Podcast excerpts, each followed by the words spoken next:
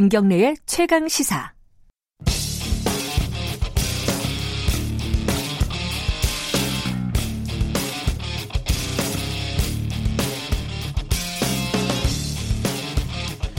네, 내일이 생각을 해보면요, 12.12 군사반란 일어난 지 딱 39년이 되는 해라고 합니다. 12.12 군사반란, 이게 굉장히 우리가 익숙한 이름들이 많이 등장하는 사건이에요. 물론 이제 박정희 전 대통령이 시해가 된 이후에 벌어진 사건인데, 전두환 전 대통령, 노태우 전 대통령, 그리고 뭐 정승화 씨도 그렇고요. 여러 분들이, 유명하신 분들이 많이 등장하는 겁니다. 예. 또 자세히 아는 분들이 또 그렇게 많지는 않아요. 근데 예. 나이 드신 분들은 좀 아는데, 젊은 세대들은 특히 이 사건을 잘 모르는 분들도 있는데, 오늘 역사 카페에서는요, 12.12 군사반란 사건에 대해서 얘기 나눠보겠습니다. 한국 현대사의 아이콘, 반헌법 행위자 열전 책임 편집인 성공회대 한홍구 교수님 나와 계십니다. 안녕하세요. 예, 안녕하십니까. 총론으로 얘기하면 12.12 군사반란 어떤 사건입니까? 예. 1979년 12월 12일에 전두환과 노태우를 중심으로 한 신군부가, 그 하나의 세력이죠. 예. 저기 최규하 대통령의 승인 없이 계엄사령관이 정승화 대한민국 육군참모총장, 정병주 특전사령관, 그리고 장태완 수도경비사령관 등을 체포하고 정권을 장악해 나가는 그런 과정이었습니다. 그러니까 이게 12.6, 그러니까 예. 박정희 전 대통령이 시해된 그 예. 사건 이후에 벌어진 거잖아요. 예, 그렇죠. 만 두 달이 안 돼서 벌어졌는데 네. 그 당시에 상황이 어땠길래, 그 전두환 전 대통령 당시에 소장이었잖아요. 예, 예. 보안사령관이었는데 최고 책임자인 육구참모총장, 계엄사령관 예. 정승화 씨를 체포를 했던 사건이잖아요. 예, 예. 이게 어떻게 가능했던 거예요? 이게? 이제 그 유신체제라는 특수한 그런 그 폭압적인 정치 상황을 이해했는데요. 예. 육군소장님의 계급이 낮아 보이지만요. 그 위로 이제 높은 사람들이 그렇죠. 아주 많이 있지만. 실제 보안사령관이던 직위가 아주 특별한 직위입니다. 그 당시의 권력의 핵심 권력기관인데요. 네. 그 12.6 사건이라는 게 이제 그 당시의 그 상황을 들여다보면은 유신이라는 아주 그 폭압적인 정치 상황에서 네. 권력서열 1번, 2번, 3번, 4번, 즉 대통령, 중앙정보부장, 경호실장, 비서실장이 모여서 술 먹다가 총질을 하는 사건이거든요. 예. 근데 그렇게 돼서 1, 2, 3, 4번이 다 유고가 돼버렸으니까 예. 5번과 6번의 권력이 쏠릴 수밖에 없었는데 아하. 실제 권력서열 5위를 육군참모총장이라고 한다면 네. 6위쯤이 보안사령관이죠. 그런데 예. 그 이 육군참모총장은 계엄사령관이 됐으니까 이제 공식적인 정권을 장악했다면, 그 보안사령관은 계엄사 합동수사본부장이 되면서 이 중앙정보부가 밑으로 들어옵니다. 중앙정보부는 계엄사를 견제할 수 있는 유일한 기구인데, 그 중앙정보부 수장인 김재규가 총을 쐈기 때문에 역적기관이 예. 되어버렸고요. 그다음에 검찰과 경찰이 들어오니까 하나만 쥐고 있어도 막강한 기구인데 그게 다 한 사람의 손에 들어왔어요. 네. 그렇게 되니까 이제 그 전두환이 또 야망이 있는 군인이고 딴 생각을 한다 예. 하는 게 그 보이니까, 그 이 계엄사령관이 전두환을 인사조치를 하려고 했습니다. 네. 서울에서 멀리 떨어진 동해경비사령부로 발령을 내려고 했. 딴짓 못하게요. 예, 예. 예. 그랬더니 그 이제 뭐 요새 그 학생들 흔히 하는 말로 그 전두환 측에서 선빵을 날린 것이죠. 아, 자기가 당할 수도 있으니까 예. 먼저 아예 권력을 그냥 찬탈해 버리는 뭐 그런 상황이었군요. 근데 이게 그래도 계엄사령관이면은 그 군을 동원할 수 있는 능력이 있지 않습니까? 예. 근데 이렇게 쉽게, 아무리 보안사령관, 전두환이 보안사령관이라 하더라도. 나중에 정승화 씨가 이런 얘기를 했어요. 예. 그, 이제, 뭐, 그 박정희 대통령이 쿠데타로 집권을 했기 때문에 네. 이 쿠데타를 막을 수 있는 조직을 대단히 키워놨거든요. 그 시스템을 잘 갖춰놨는데, 그 시스템의 핵심이 바로 보안사령부입니다. 지금의 기무사의 전신이죠. 예. 그러니까 그 쿠데타를 막아야 할 그 세력이 예. 쿠데타를 일으키니까 속수무책이더라. 그런 얘기를 그 한 적이 있었습니다. 쿠데타를 막아야 될 어떤 조직이 오히려 예. 쿠데타를 일으켰다. 예, 주도했다. 그러니까 그걸 막을 수 있는 유일한 길은 이제 보안사령대가 신경망을 장악하고 있지만 실병력은 뭐 거의 없으니까. 그러니까요. 예, 그걸 뭐 그 수병사라든가 그런 병력을 동원해서 그 강제 진압하는 건데. 예. 그러면은 서울이 불바다가 되고 유혈 사태가 벌어지고 또 지금과는 달리 지금은 남북 관계에서 이제 남쪽의 국력이 북쪽을 압도하지만 예. 그 당시만 하더라도 남쪽이 북쪽을 앞서기는 했지만 네. 뭐 압도하거나 그럴 정도 아니고 군사적 면에서는 뭐 북쪽이 막강했었으니까요. 그러니까 또 휴전선에서 이제 어떤 그 네. 특이 상황이 있을 수도 있고 하니까 이제 아마 그 군부 쪽에서 이러지도 저러지도 못하다가 이제 전두환에게 당한 것이 됐죠. 당시 이제 정승화 계엄사령관은 어떤 명분으로 체포가 된 거예요? 뭐라도 명분을 예, 내세웠을 그렇죠. 거 아니에요? 전두환 측에서요? 그러니까 이 정승화 씨가 김재규하고 친했어요. 아하. 그래서 그 이제 11.6 당일날 네네. 김재규가 정승화를 불러서 궁정동의 다른 방에 네. 대기시켜놓고 밥을 먹자고 불렀는데 각하가 찾으신다 해서 이제 자기는 왔다 갔다 하면서 그러니까 대기시켜놨는데 네. 그러니까 아 이게 김재규하고 짠 게 아닌가 이제 상황은 그렇지만 네.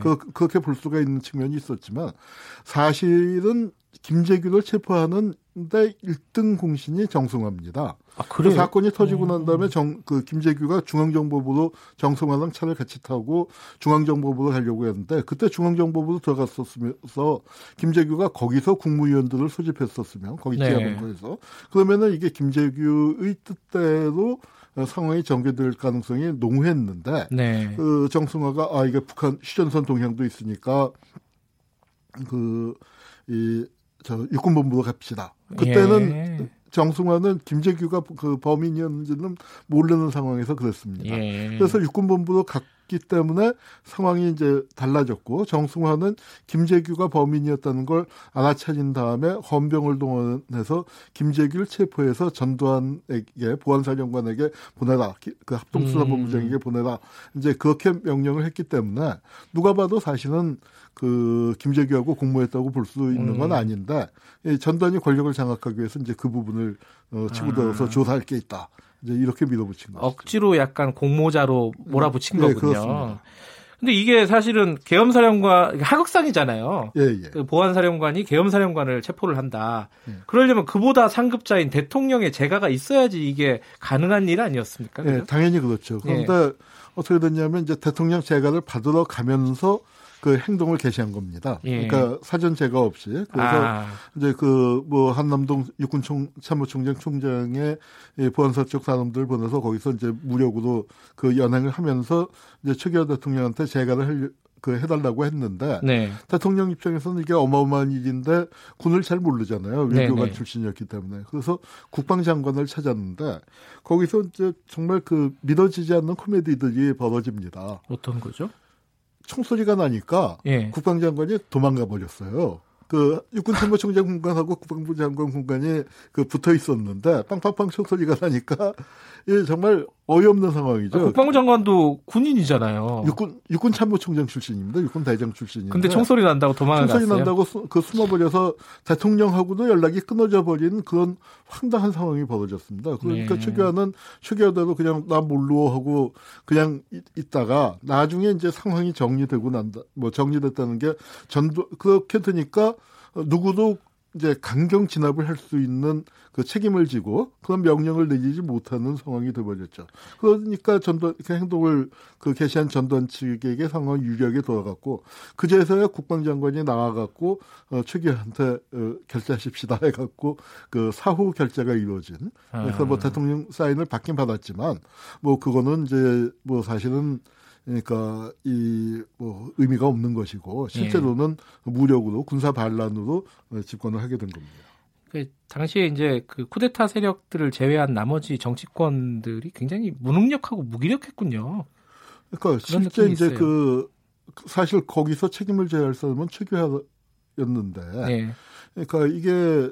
그 아무것도 하지 않음으로써 역사에 이렇게 큰 죄를 범할 수 있는가, 뭐 그런 그 교훈을 남겼다고 할 수 있습니다. 여기서 좀 이제 의아스러운 거는 미국이 전두환 쿠데타를 왜 용인을 했을까, 어떤 입장이었을까 이게 좀 궁금한 부분이에요. 사실 미국은 그 이 한국의 민주화보다는 미국의 국익이 우선이었던 것 같아요. 그러니까 70년대 후반 박정희 말기에는 미국이 한국의 인권이나 민주화에 대해서 굉장히 강조를 했었지만 네. 막상 이제 박정희가 죽고 난 다음에 그 이후의 상황에서 한국의 민주주의를 회복할 수 있는 절호의 기회였는데 네. 그때 미국이 이 민주주의의 편이나 시민의 편을 들지 않고 전두환을 결국 용인했습니다. 12.12 사건 자체는 미국의 승인 없이 미국이 작전지휘권을 갖고 있는데 그 군 병력을 마음대로 빼돌린 거 아닙니까? 네. 거기에 대해서 굉장히 불쾌했지만 그걸 끝까지 문제 삼지 않고 상황이 정리되니까 오히려 전두환을 길들이는 그런 그 상황으로 가게 만들었고 뭐 이제 과정이 좀 깁니다만 전두환을 결국 승인해주는 대가로 지금 논란이 되고 있는 핵개발 그 당시에 박정희가 핵개발을 하지 않았었습니까? 예. 핵개발을 중단시켰고 그다음에 미사일에서도 이제 북쪽은 미사일 그 능력을 이제 키워나가고 사거리를 뭐 예. ICBM까지 그 개발하는 단계로 갔습니다만 한국은 뭐 한 180km인가 뭐 그 하여튼 굉장히 그 미사일 그 능력을 그 한국의 과학기술 능력과는 걸맞지 않게 제한을 시켜놓고 그런 것들이 이제 전두환이 그러니까 이 집권을 하는 과정에서 12.12 사건 같은 거 또 혹은 김대중 내란음모 사건, 5.17 사건, 광주 학살 이런 것들에서 잡힌 약점을 미국이 승인해주는 대가로 미국이 얻어가는 것이죠. 그렇군요. 이게 이제 12.12를 통해 가지고 그 쿠데타 세력이 뭐 그쪽 입장에서 보면 성공을 한 거 아니겠습니까? 예, 쿠데타가 그렇습니다. 그러고 나서 이제 신군부 그러니까 뭐 하나회라는 실체가 대중들 앞에 이제 전면적으로 공개가 되기 시작했잖아요. 예, 예. 어떤 사람들이었죠? 그 사람들이 육사 11기를 중심으로 보였는데요. 네. 우리 기수는 11기지만 자기들끼리는 1기라고 칭합니다. 왜요? 그 전까지는 4년제 육사가 아니었거든요. 근데 이제 자기들부터 4년제 육사가 되어서 일기라는 이제 그 어떤 그 삐뚤어진 그 자부심을 갖고 있고요. 이제 사실 그 중에서 이제 하나회라는 게 네. 이제 박정희가 키운 영남 군벌로서 유신 시대의 핵심 군부 엘리트입니다.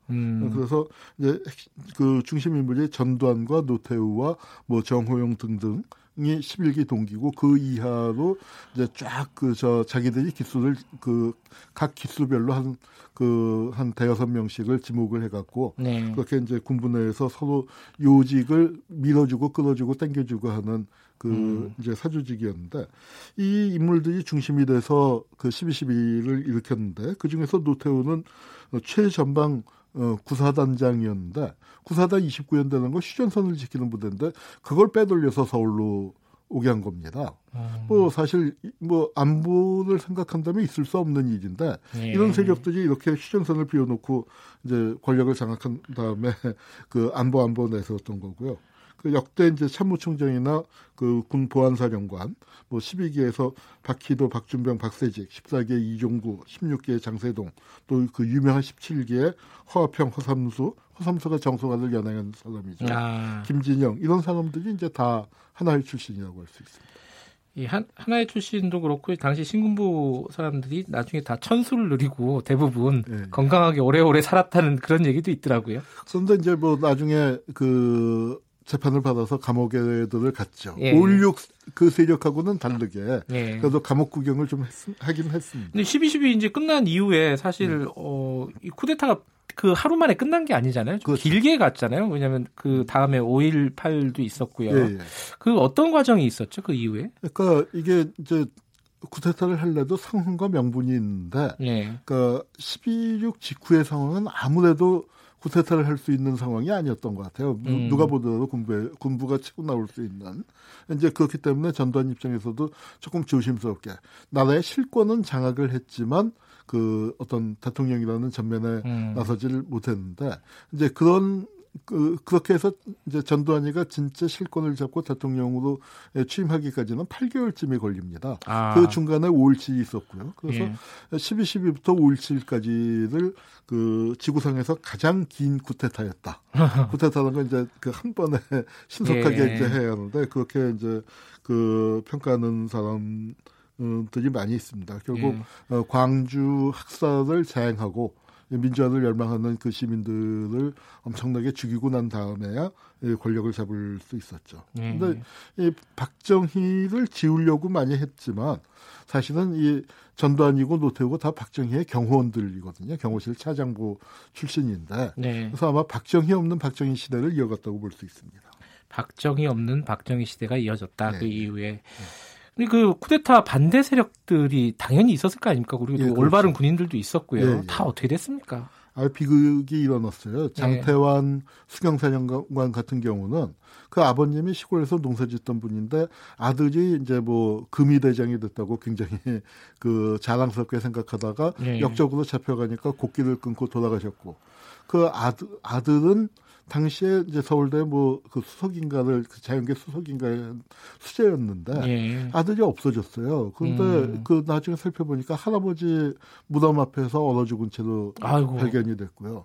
이 장태완 그 이 장군은 나중에 국회의원도 하고 그러셨습니다만 장군이 돌아가시고 난 다음에 부인이 또 그 우울증으로 투신 자살을 아이고. 했습니다. 그래서 3대가 이어진 비극이었고 또 김호당 그 소령 같은 경우는 이제 그는 이 육사의 대표 화랑이었는데 네. 아군의 총에 맞아서 죽은 불행한 군인이 됐죠. 아하.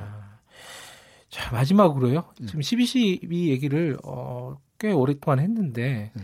이게 지금 2018년에 어떤 의미를 가진다고 볼 수 있겠습니까? 사실 이제 12.12를 단죄해 나가는 과정에서 우여곡절이 있었는데 네. 국민적인 요구로 12.12 5.17 그 신군부를 단죄하고 광주 학살의 진상을 규명하고 네. 하는 과정에서 이제 국민적인 요구 때문에 잡아들였다가 네. 그 유명한 얘기가 나왔죠. 성공한 쿠데타는 처벌할 수 없다 하는 얘기가 네.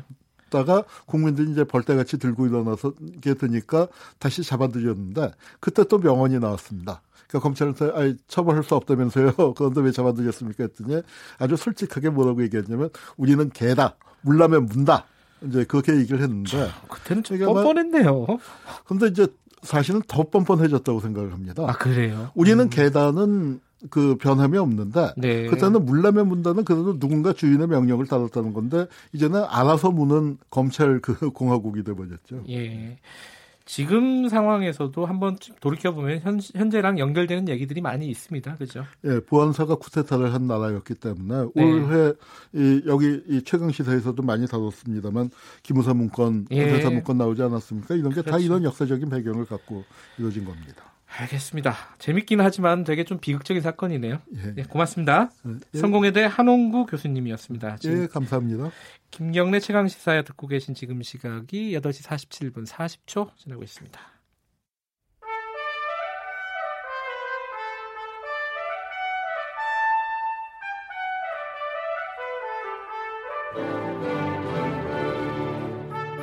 오늘 하루 이슈의 중심 김경래의 최강시사. 프랑스의 이른바 노란조끼 시위가 끝날 기미를 안 보이고 있습니다. 그리고 우리 시각으로는 얼마 전이죠. 그리고 프랑스 시각으로는 어제 마크롱 대통령의 발표가 있었는데요. 지금 상황이 어떻게 돌아가고 있는지 현지 상황 좀 알아보겠습니다. 안종웅 프랑스 국립과학연구소 박사님 연결되어 있습니다. 안녕하세요. 네, 안녕하세요. 마크롱 대통령이 발표를 했죠. 그 내용이 뭐였습니까? 네, 크게 일단은 자기가 국민의 소리를 잘 이해하지 못했다.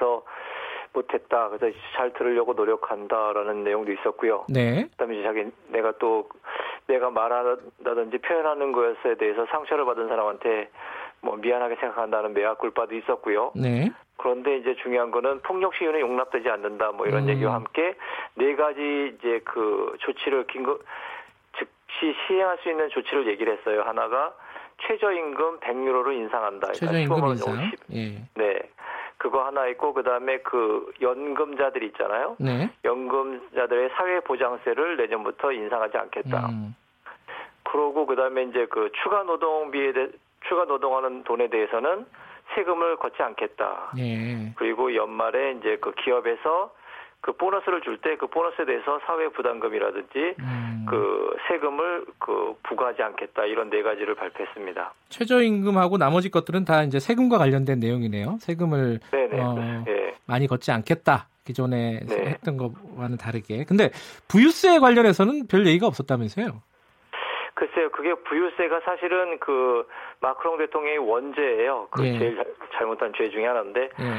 이번에 그 유류세 인상에서 그 프랑스가 걷어들이는 세수가 한 40억 유로 정도 되거든요. 네. 근데 부유세를 철회하면서 부유세로 거쳤던 돈이 약 40억 유로 정도 돼요. 예. 그러니까 이제 그 국민들은 그 부유세를 철회하면서 유류세를 얻는 것 자체가 굉장히 그 배신감을 느꼈던 거거든요. 그랬겠네요. 네, 그 부유세를 좀 철회해달라고 얘기했는데 부유세는 대한 얘기는 없고요. 그냥 부동산세 같은 거 좀 있게 하겠다 뭐 이 정도니까는. 네. 근데 그래서 아마 그 되게 불만이 좀 많은 것 같아요. 어떻습니까? 근데 요번에 발표한 내용이 이 시위대를 좀 잠재울 수 있을까요? 글쎄요, 저는 시위대를 잠재울 수 없을 것 같아요. 오늘 발표로는요. 예. 네, 발표를 듣고 나서 이제 그 국민들의 그 반응이라든지 그 인터뷰 같은 걸 보니까 네. 충분하지가 않다라는 여론이거든요. 그래서 아마 근데 지금 사실은 여기서 우리 생각해봐야 되는 게 프랑스 대통령 제도의 이제 문제점, 민주주의 제도, 대표성 제도의 문제점이 좀 있는 거거든요. 그래서 2007년부터 사르코지 대통령이 프랑스의 연임제거든요. 네. 근데 2007년도에 한 번 하고 연임하려고 다 실패했어요. 네. 그다음에 프랑스 올롱이 2012년에 대통령이 된 다음에 연임하려다 또 실패했고요. 그다음에 네. 마크롱 대통령은 2017년에 대통령이 된 다음에 18개월 만에 지금 국민들한테 신임을 물어볼 정도로 지금 어려운 상황이잖아요. 네. 그러니까 이게 지금 프랑스의 그 대통령 중심 제도에 대해서 국민들이 회의를 갖고 있는 게 아닌가 이런 쪽을 좀 들여다볼 필요가 있을 것 같아요. 지난 주말에 4차 집회가 있었잖아요. 양상이 네. 어땠습니까? 그전에는 좀 폭력적인 게 많았었는데 4차 시위도 마찬가지였던 걸로 보여요. 어땠습니까? 현지에서 보시기에는? 폭력적이었죠. 왜냐하면 3차 시위는 그 개선문 주위에서 주로 폭력이 일어났다고 하면 네. 4차 시위는 일단 파리에서도 이제 파리 여러 군데서 일어났고요. 그다음에 뭐 시외에서 리옹에서도 있었고 툴루즈라도 보르도 이런 데서 다 폭력 시위가 되게 많이 일어났거든요. 예. 그리고 경찰 그 진압 그 경찰을 8만 9천 명 정도까지 동원했는데도 진압이 잘 안 됐어요. 그래서 그 폭력 시위는 계속될 것 같아요. 그럼 근데 저는 그게 제일 신기했어요. 이게 한국에서 그런 네. 그 정도의 어떤 폭력적인 시위 양상이 벌어지면은 여론이나 이 등을 돌리기가 쉽거든요. 근데 왜 프랑스 사람들은 그런 부분에 대해서 관대할까요? 관대한 건 아니고요. 예. 그 사실은 이 시위라 예를 들어서 그 노란조끼 시위자들이 지난 5월부터 시위를 한 거거든요. 이거 불만 같고요. 하루 이틀이 아니었군요. 아무도 관심이 없다가 폭력 시위가 한 번 있고 나니까는 모두가 지금 얘기를 듣는 거 아니에요. 네. 그래서 폭력 시위가 좋다는 게 아니고 네. 어느 시기에 이르러 가지고는 그 시위가 폭력성이라든지 그러니까 시위한다고 하는 건 다른 사람이 관심을 끌어들이고 그다음에 상대편 내 얘기를 듣게 하기 위해서 하는 거잖아요. 네. 근데 지금 노란조끼 시위하는 사람들은 뭐 소외된 사람들이고 그다음에 그 중하류층 사람들인데다가 네. 시외 변두리에 사는 사람들이잖아요. 그래서 파리는 전혀 영향이 없어요. 예. 그러고 근데 이 사람들이 파리에 올라와가지고 한번 시위하고 하니까 이제 전 세계가 들여다보고 있으니까 아하. 그런 면에서 이게 필요하다고 생각하는 경우도 있어요. 근데 물론 그다음에 시위가 너무 심각해가지고 뭐 경제적인 뭐 타격이 있다 이런 얘기가 있는데 예. 그거는 정치인들이 하는 얘기라고 생각하는 경우가 되게 많아요. 일반 시민들은 오히려 근데 전 그 기사를 보면은 파리의 상점들이 네. 다 문을 닫고 이러면은 경제적인 피해가 본인들한테 시민들한테 갈 텐데 그 네네. 부분을 이렇게 뭐랄까요? 이렇게 뭐 민감하게 생각하지 않는 건지 아니면 혁명의 전통 때문인 건지 그냥 우리가 쉽게 생각하기에 뭐 그런 부분들이 좀 생각이 않아요. 나요. 예. 네, 그 상인들도 되게 가슴 아파하는데 네. 부서지고 그런 부분들은 일단 프랑스가 선진국이잖아요. 그러니까 보험제도가 잘 돼 있어서 보험으로 다 배상을 받아요. 근데 이제 장사분에 대해서는 좀 아쉬운 게 있는데 그 브리노 르메르라고 하는 경제부 장관이 오늘 그런 얘기를 했어요. 파리에서 폭력 시위가 있어가지고 지금 네. 연말연시 경기가 좋아야 되는데 그 시위로 해가지고 0.1% 성장률이 하락했다라고 얘기했거든요. 네. 그랬더니 그 얘기가 나오자마자 우리는 보통 이해가 간다고 생각하는데 바로 기자들이나 그게 어느 근거로 나온 얘기냐, 그 말이 되는 얘기냐. 그래요? 아직 그 위기 상황이 끝나지도 않는데 그게 어떻게 계산된 거냐, 근거를 내놔라 이런 식으로 바로 반박을 하거든요. 그러니까 언론도 살아있고 여론들도 좀 깨어있는 합리적인 것 같아요. 그런 면에서는요. 아, 그 기자들 살아있네요, 진짜. 근데 지금 보도를 보면요, 뭐 네네. 벨기에하고 네덜란드 이런 데서도 연대 시위를 하고 뭐 그런 보도들이 있어요. 이게 유럽의 약간 좀 이런 시위들, 어떤 빈부격차라든가 불공정한 사회에 대한 어떤 반대하는 시위들이 좀 확산되는 분위기, 이건 좀 과장된 거예요. 어떻게 보십니까? 사실은 이번에 그 시위가 그 시작된 이유 중에 하나가 이제 구조적인 문제가 되게 많거든요. 근데 가장 네. 큰 문제는 2008년도에 그 서프라임이라고 금융 위기가 왔었잖아요. 네. 그래서 그때 금융 위기에 대해서 대처를 하면서 그 중산층 그 유럽의 많은 사람들이 희생을 했어요. 그걸 극복하기 위해서. 네. 근데 거기에 대한 대책이나 이런 것이 충분히 마련되지 않은 상황에서 다시 부자들은 이제 금융계는 돈을 벌어가는 상황이 되니까 네. 이런 구조적인 문제를 유럽이 아직도 안고 있거든요. 그래서 다시 말해서 네. 2008년도에 서프라임이라든지 금융 위기에 대한 확실한 대책이 없는 상황이에요. 네. 그러고 있는데 이제 세금은 계속 올라가고 그다음에 2007년부터 그 유럽의 전반적인 나라들이 그 국가가 내는 직접세가 계속 늘었다고 생각을 해요. 유럽 사람들은 다요. 네. 그러니까는 그런 거에 대한 불만이 이제 나타나는 건데 프랑스에서는 다른 나라에서 그 시위하고 있는 거 별로 관심이 없어요. 왜냐하면 지금 내 코가 석자기 때문에 예. 외신들이나 외부 사람들은 그렇게 보지만 이게 확산되니까. 근데 네. 확산되는 건 있는 것 같아요. 그러니까 이렇게 시위로 가든지 아니면 이탈리아라든지 오트리시처럼 그 극우파로 가든지 이런 식으로 여러 형태로 지금 사회의 변화를 요구하는 것 같아요. 그러면 지금 수준에서 그 마크롱 대통령이 얘기한 부분으로는 시위가 잠재워지지 않을 것이다. 그러면 한동안은 어떤 마크롱 대통령이 본인의 정책 기조를 꺾지 않는 한 이 시위는 계속될 것 같다. 이렇게 저희들이 보면 되겠나요? 네, 제 생각에는 크리스마스를 넘겨서도 계속될 것 같은 느낌이 있어요. 그래서 다음 주에 이제 그 5차 시위가 있는데 네. 5차 시위가 있을 후에 정부가 종합대책과정을 발표하면서 예. 확실히 얘기를 할 것 같아요. 알겠습니다. 여기까지 듣겠습니다. 고맙습니다. 네, 감사합니다. 안종웅 프랑스 국립과학연구소 박사님이었습니다. 12월 11일 화요일 김경래 최강시사 여기까지입니다. 저는 뉴스타파 기자 김경래였고요. 내일 아침 7시 25분 다시 돌아오겠습니다. 감사합니다.